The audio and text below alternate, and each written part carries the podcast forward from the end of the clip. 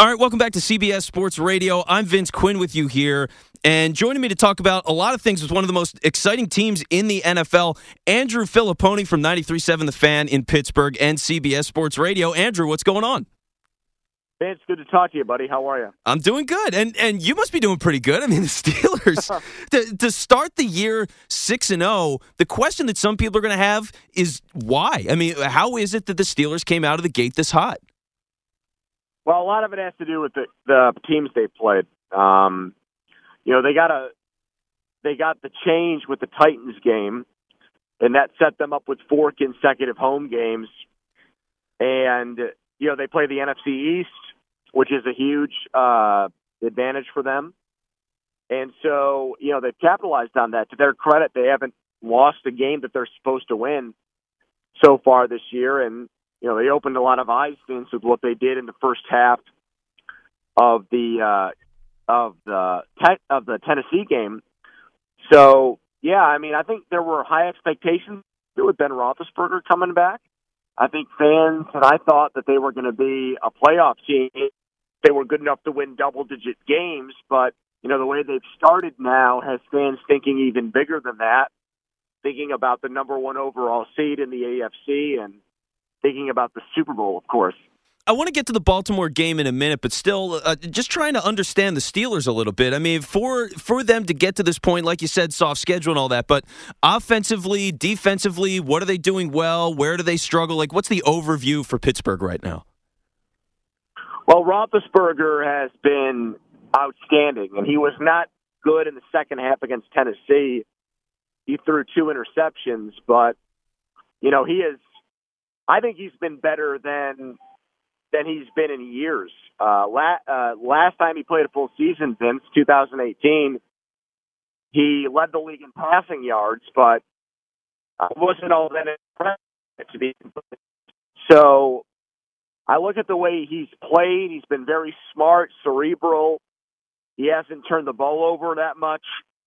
And so that is really complemented the defense that was great last year. Uh, that defense almost got them into the playoffs without Roethlisberger, with Mason Rudolph and with Duck Hodges at quarterback. And they have not been as good this year, Vince. They've been, I would say that they have had a lot of, um, they've been really a tale of a, kind of a Jekyll and Hyde defense. They've had some moments where they've been incredible, and they've also had some moments where teams like the Eagles and the uh, Texans have been able to march the ball up and down the field on them, and the and the Titans did the same thing in the second half of Sunday's win. So, a lot of reasons to like where the Steelers are right now, and you know Roethlisberger's Renaissance season has a ton to do with that. And we're talking with Andrew Fillipponi from 93.7 The Fan in Pittsburgh and CBS Sports Radio. And looking at Ben, I mean, one of the things that's been going on around him is naturally like, when is the end of the road here? And do you think that's coming up soon? Do you think, you know, are they looking at the quarterbacks in the draft next year? How do you think that all plays out? Well, he's got one more year left on his contract after this, but I know just from, you know, doing a show here and talking to people that, you know, Roethlisberger's end date, his expiration date, is not really a talking point anymore. Uh, he's been so good that I think a lot of people are living in the present. I think he's doing the same thing. I think that there's a possibility that he gets a contract extension at the end of the year. He keeps this up. So, no, I don't. Like, I thought this off season that, yeah, like, you know, do they take a guy at the end of the first round? Do they take a quarterback in the second or third round because Mason Rudolph clearly isn't the answer. But based on how Roethlisberger has played through the first six games, Vince, no, like we've done very little scouting and looking at the quarterbacks in next year's draft class. And that's a nice place to be, you know, because for Ben, like you see how these older quarterbacks are still playing well. Obviously, Brady looks great, and and you know, let me just ask you about this, by the way. For you being a Pittsburgh guy, how do you feel about Antonio Brown being on Tampa Bay? Well, I love the move for the Bucs, and I've had my run-ins with Brown, and he's not my biggest fan. And you know, I've said a lot of things about his maturity and about his. Uh, I, I I thought he, you know, basically, you know, had a kamikaze mission here. where he wanted to get out of his contract to get more money. I think everything he did at the end of his Steelers career was deliberate because he knew the Steelers weren't going to give him a new deal, and so he did everything he could to get traded to Oakland. Um, and so, you know, I've always had to wrestle with that, Vince. Like, he's one of the greatest wide receivers I've ever seen in my life. Um, I would say only Randy Moss and Jerry Rice were better guys that I put my own eyes on.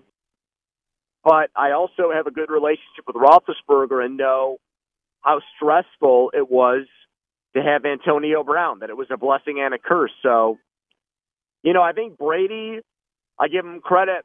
I think he's got AB on the straight and narrow. The guy hasn't done anything stupid on social media in a long, long time. And so I think he's bought in. And on paper, I would say Tampa with AB and with Mike Evans and Chris Godwin. I mean, they've got as good of a group of wide receivers as I've ever seen. And, you know, if he acts up and if he complains and if he causes a stink, they can always cut him and there's not a big cap hit. And, you know, it's not the end of the world for them. So I like the risk reward factor for Tampa. I think it was a good move. So, yeah, Pittsburghers are obviously rooting against the Bucs. They can't stand Brady. They don't like Antonio Brown. But if I look at it from a Tampa perspective, I think it was worth the risk. Yeah, and that's that's totally fair. Now the other guy obviously is Le'Veon Bell, and he has this blowout with the Jets. They let go of him. Now he's in Kansas City. I guess could be playing against the Steelers at some point in the playoffs. What do you make of the whole path that Le'Veon's been on, and uh, do you think he works out with the Chiefs? Well, he he screwed up. He should have taken the Steelers deal. I mean, the fourteen and a half million dollars he turned down when he sat out a year, Vince, he'll never make back. Um, but you know, this is really for Le'Veon. This is a this is a make or break situation because you know the whole Jets thing. He can always point it. He can always point the blame at Adam Gase. He never had a run over 19 yards. Uh, you know, I think a lot of people can empathize with him because the Jets were such a dumpster fire. But now he's in, you know, the best offense possible. And and if he can't put up numbers in Kansas City, well then I think as a running back that's going to be 29 this offseason, well then I think his career is pretty much over if he doesn't do well in Kansas City. So that's the risk of that move. I mean, if he went to a team like Miami, let's say, and he didn't put up numbers, he could blame it on the supporting cast. But, you know, there's no such luxury of being with the Chiefs. It's put up or shut up time. You know, I still think Clyde Edwards Helaire is the best running back there. So if, if Bell can keep his head on straight, then, you know, I think it is a good situation. And I think it allows for him to go into free agency and get a good deal somewhere after this year is over. Yeah. Now, we're talking with Andrew Fillipponi of 93.7 The Fan in Pittsburgh and with us at CBS Sports Radio. So uh, let's get into the Steelers game, man. I mean, the fact that you guys are playing the Ravens, what is the energy like in Pittsburgh? How significant is this game for the Steelers? Oh, it's huge. Uh, if they win, then I think that they're the favorites, Vince, to get the number one overall seed in the AFC. And the uh, the the bye has been so pivotal. It's been so important. You know, no team has gone uh, without a bye to the Super Bowl since the since the Ravens in 2012. So it's hugely important. Um, so that's huge. I mean, that's so important for them to if they are able to pull off this, you know, kind of not a huge upset, but they're a four and a half point underdog. If they win this game, that's big because they'll be in the driver's seat. I think even ahead of Kansas City to get the number one uh, overall seed. But you know, they also have that game on Thanksgiving night against the Ravens. So in that respect, Vince is kind of a house money game. I mean, they could they could lose this game, and in my opinion, I still think set themselves up to uh, win the AFC North and get a home playoff game. So you know, that's what's at stake here. I mean, this rivalry has been re-energized. I've heard it all week. I think that fans are super excited for this game, but I don't think they're looking at it as a must-win game. I think if the Steelers, even if they, Vince, even if they lose the game and it's close, I think fans will understand that. I mean, for them to be six and zero oh for the first time since 1978, I think fans are expecting at some point they're going to lose. And when you look at the schedule, this is the toughest game they have left. Yeah, it's it's a nice benefit to have at this point, given the weird start with the Titans game getting flipped and all that stuff. So uh, things going well for the Steelers. Now, I guess the, it comes down to the matchups then. Obviously, you know the Ravens and Lamar have, haven't been quite exactly what you'd expect. But uh, how do you think the matchup works this week? I mean, do you actually expect the Steelers to win? Well, I picked the Ravens, and a lot of that has to do with the fact that you know Baltimore, I don't think that they'll be able with Jackson. I don't think that they'll win the game with his legs. Uh, the Steelers have a great record against teams when their quarterback is the leading rusher. Under Tomlin, they're eight three and one when the quarterback is the team's leading rusher in a game. So I don't look at it like Jackson's going to rush for 150 yards, and that's going to be the key to victory. Uh, Harbaugh's record off a bye is exceptional. He's 10 and 2 when he's had an extra week to prepare. And on the other side of things, Vince, Mike Tomlin is 5 and 7 when a team has an extra week to get ready for a game. So, you know, history there would tell you that the Ravens have a big advantage because of the way that COVID 19 changed the schedule. Um, I also think, Vince, that, you know, the Ravens defense is probably the best unit in this game. With the Yannick Ngakoue trade and what they have in the secondary right now with Humphrey, Peters, and Jimmy Smith, who's 50 50, but is probably going to play from everything I've heard. You know, they've got the personnel to match up with the Steelers' depth at wide receiver. And, you know, when the Steelers have played in Baltimore, when the games have been down there, you know, Roethlisberger really hasn't played well. He's four and six all time there, Vince. And the games the Steelers have won, it's been either defense or it's been the running game where either Le'Veon Bell or James Conner have been the catalyst behind their victory. So, you know, I think for those reasons that Baltimore will win.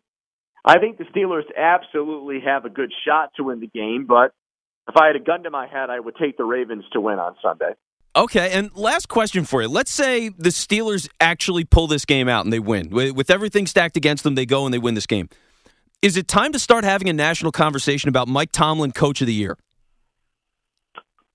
Well, probably. I mean, you know, the thing about the Coach of the Year award is that it typically goes to a coach who did more with less. And the Steelers, despite the fact that they went eight and eight last year and missed the playoffs, I think most of uh, people in our shoes, national guys, thought that the Steelers were a good candidate to make the playoffs this year with the expanded playoff field. Uh, so, you know, in that way, you know, that's the one thing Mike Tomlin is fighting is there going to be a team that everybody had pegged to finish in last place that ends up making the playoffs. But yeah, I mean, I've been a very critical uh, guy of Mike Tomlin. I thought that the last few years he's underachieved. You know, even last year they were eight and five, and they looked like they were locked to make the playoffs, and then they lost the last three games, and they were favored in all three of those games. So, yeah, I mean, this is a big game for Tomlin. He's under 500 in his career against John Harbaugh, and Harbaugh's had the inferior quarterback throughout the rivalry. He had Joe Flacco. Tomlin obviously had had Ben Roethlisberger. So, yeah, I think there's a good chance. I look around the NFL and I wonder, like, who would be the guys that you would put ahead of Tomlin in a national conversation for Coach of the Year if the Steelers start seven and zero? Oh? Maybe Cliff, Cliff Kingsbury in Arizona, maybe Matt LaFleur in Green Bay. But yeah, I mean, Tomlin's never won a Coach of the Year. They haven't had a, you know, Chuck Noll never won a Coach of the Year, Vince. Wow. Even though he won four Super Bowls, I know it's crazy. The only guy in franchise history to do it is Bill is uh, Bill Cowher in his first year. So maybe this would be the year where Tomlin actually got some credit for taking a team that was expected to be good, but maybe Tomlin can make them great. All right. Well, this has been a great conversation. Andrew Fillipponi, 93.7 The Fan in Pittsburgh and with CBS Sports Radio. Thanks so much, man. Appreciate it. You bet, Vince. Anytime, brother.